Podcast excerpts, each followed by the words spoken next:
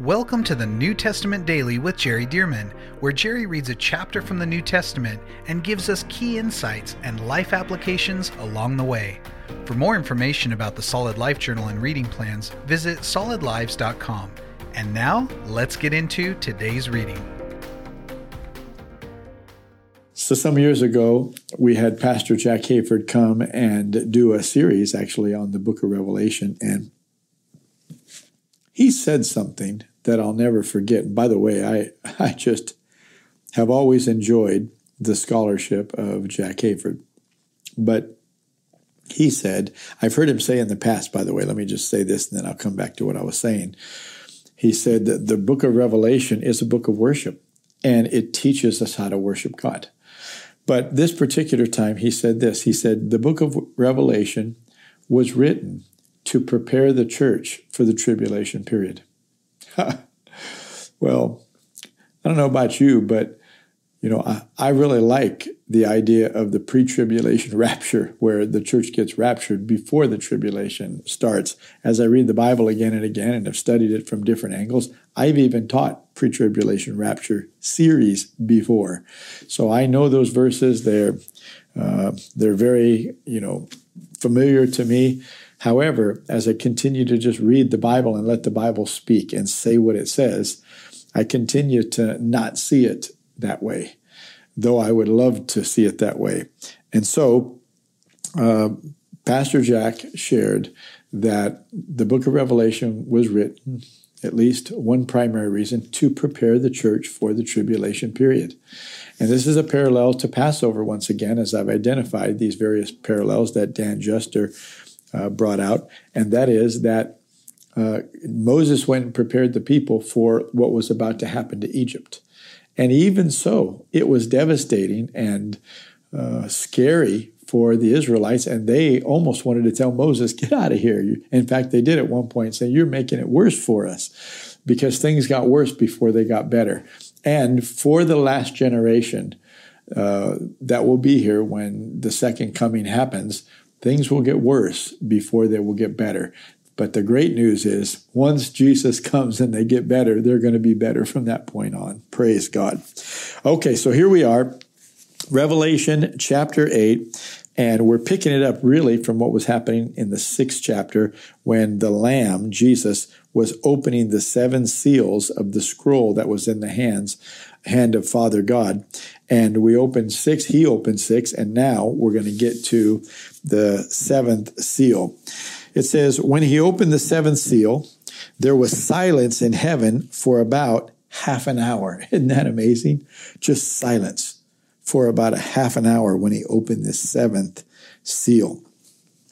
Verse 2 And I saw the seven angels who stand before God, and to them were given seven trumpets. Think about that. There are seven angels standing there, and they were given each a trumpet.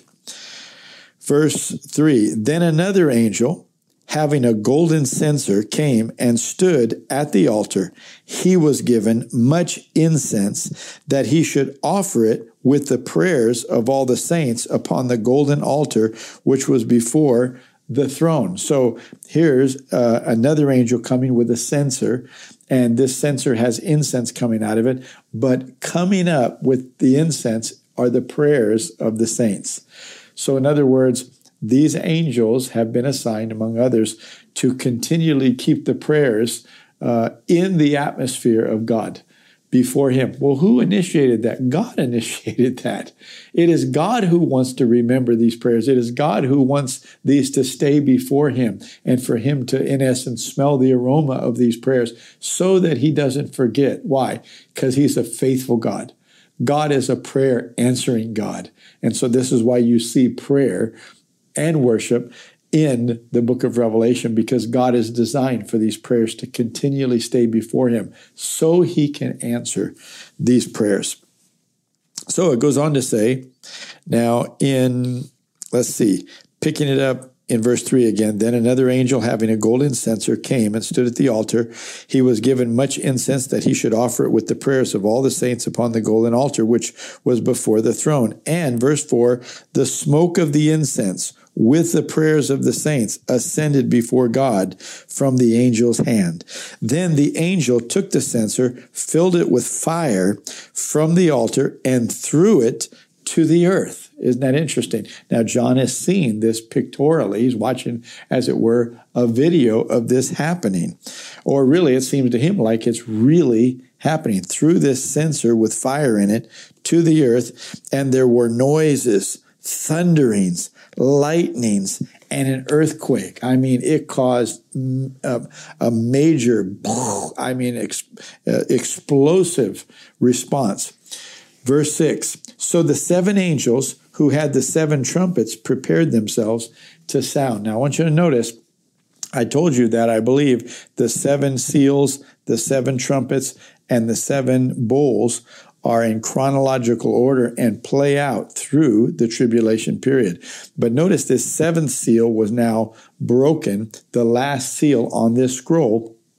And what happens? Silence for 30 minutes. And then this happens with the angel with the censer and the fiery censer with fire in it thrown to the earth. And it, it causes this uh, horrible response and reaction to the earth, devastation.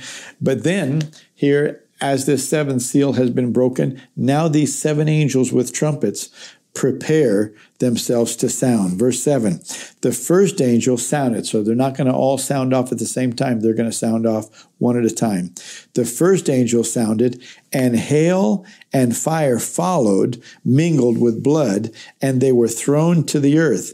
And a third of the trees were burned up, and all green grass was burned up.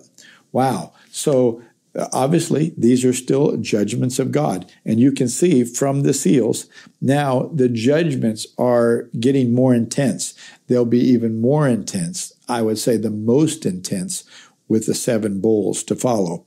But notice a third of the trees were burned up and all the green grass. So now all the green grass of the world has been burned up.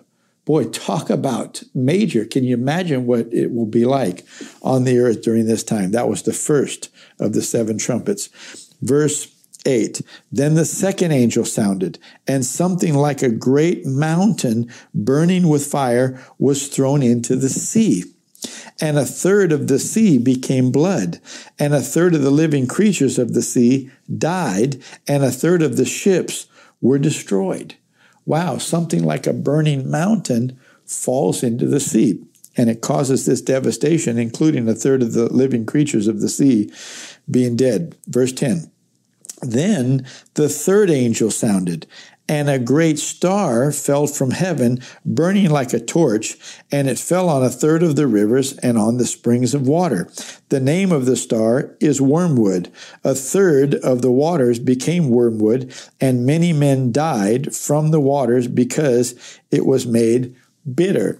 Now, let me just stop right there, and uh, I take a risk in sharing this, but uh, but because I I uh, recently heard about it and read a little bit about it, uh, and it has to do with this. I just wanted to make this known to anybody there, though I cannot verify this. I'm not corroborating it. I'm just mentioning that this is something that is happening right now. There's a man, a believer, by the name of Tom Horn. T H O M is the way he spells his first name. And he has recently come out with a book called The Wormwood Prophecy. And this man has had God speak to him in times past and uh, have seen many supernatural things come to pass that God had shown him in previous times. Well, uh, some time ago, he had a very vivid, I believe it was a dream, maybe a vision, but a dream.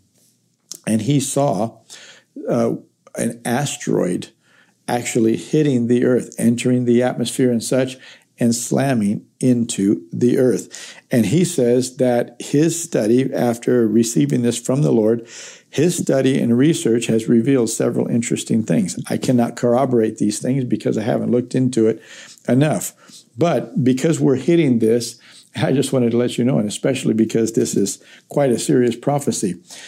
He said that his research has discovered that uh, NASA and others in, astronomy are uh, really conducting a massive cover up right now because there is an asteroid that has been identified, and he gives the name of what they called that.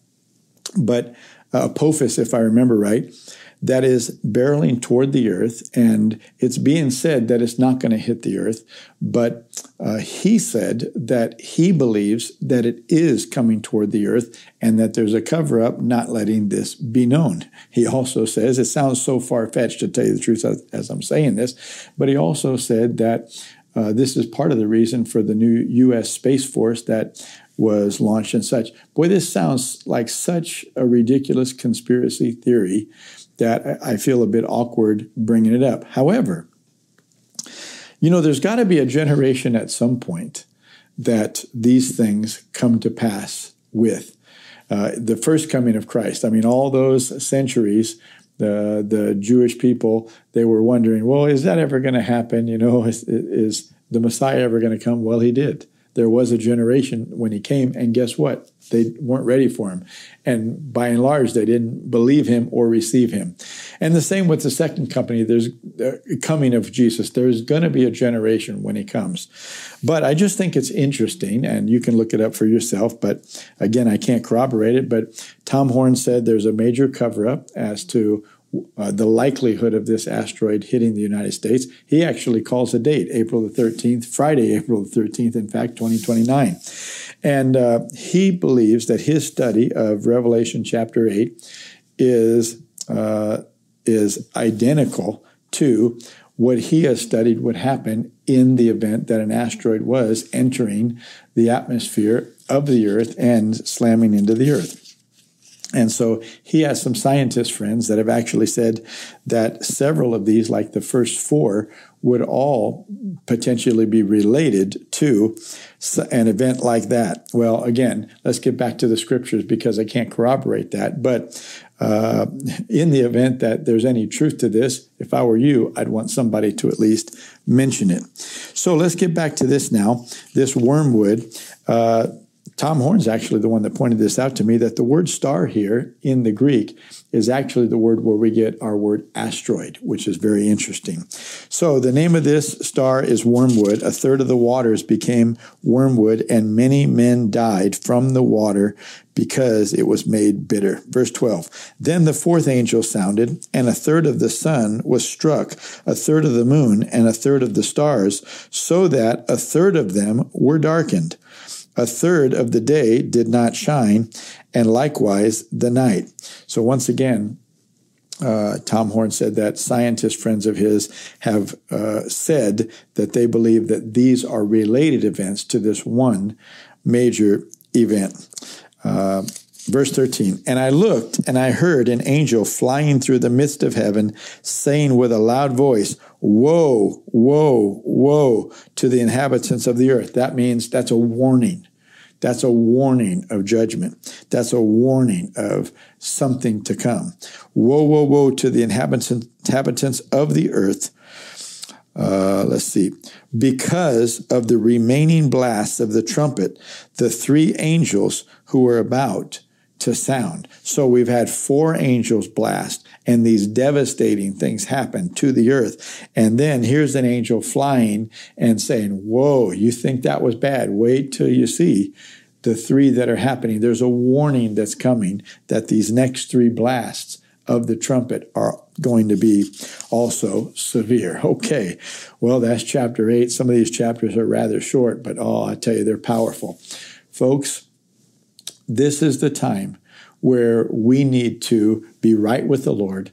These are the times where we need to be uh, walking in truth, walking in obedience, making sure that we're right with God and inviting people to come to know Jesus. These are the days where we need to do this. God loves us. He's warning us about these things. He's warned every generation about these things.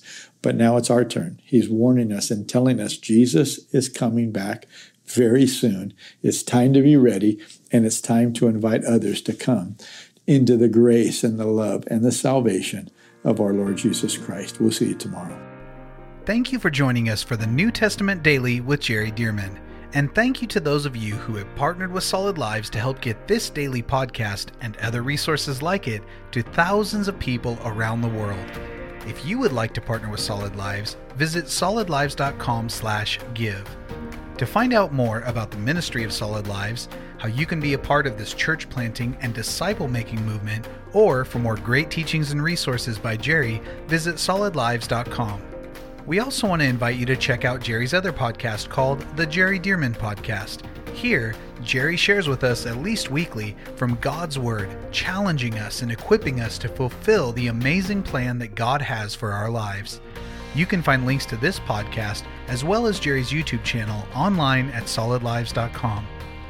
Thank you again so much for joining us, and we'll see you right here tomorrow as we jump into the New Testament Daily with Jerry Dirmann.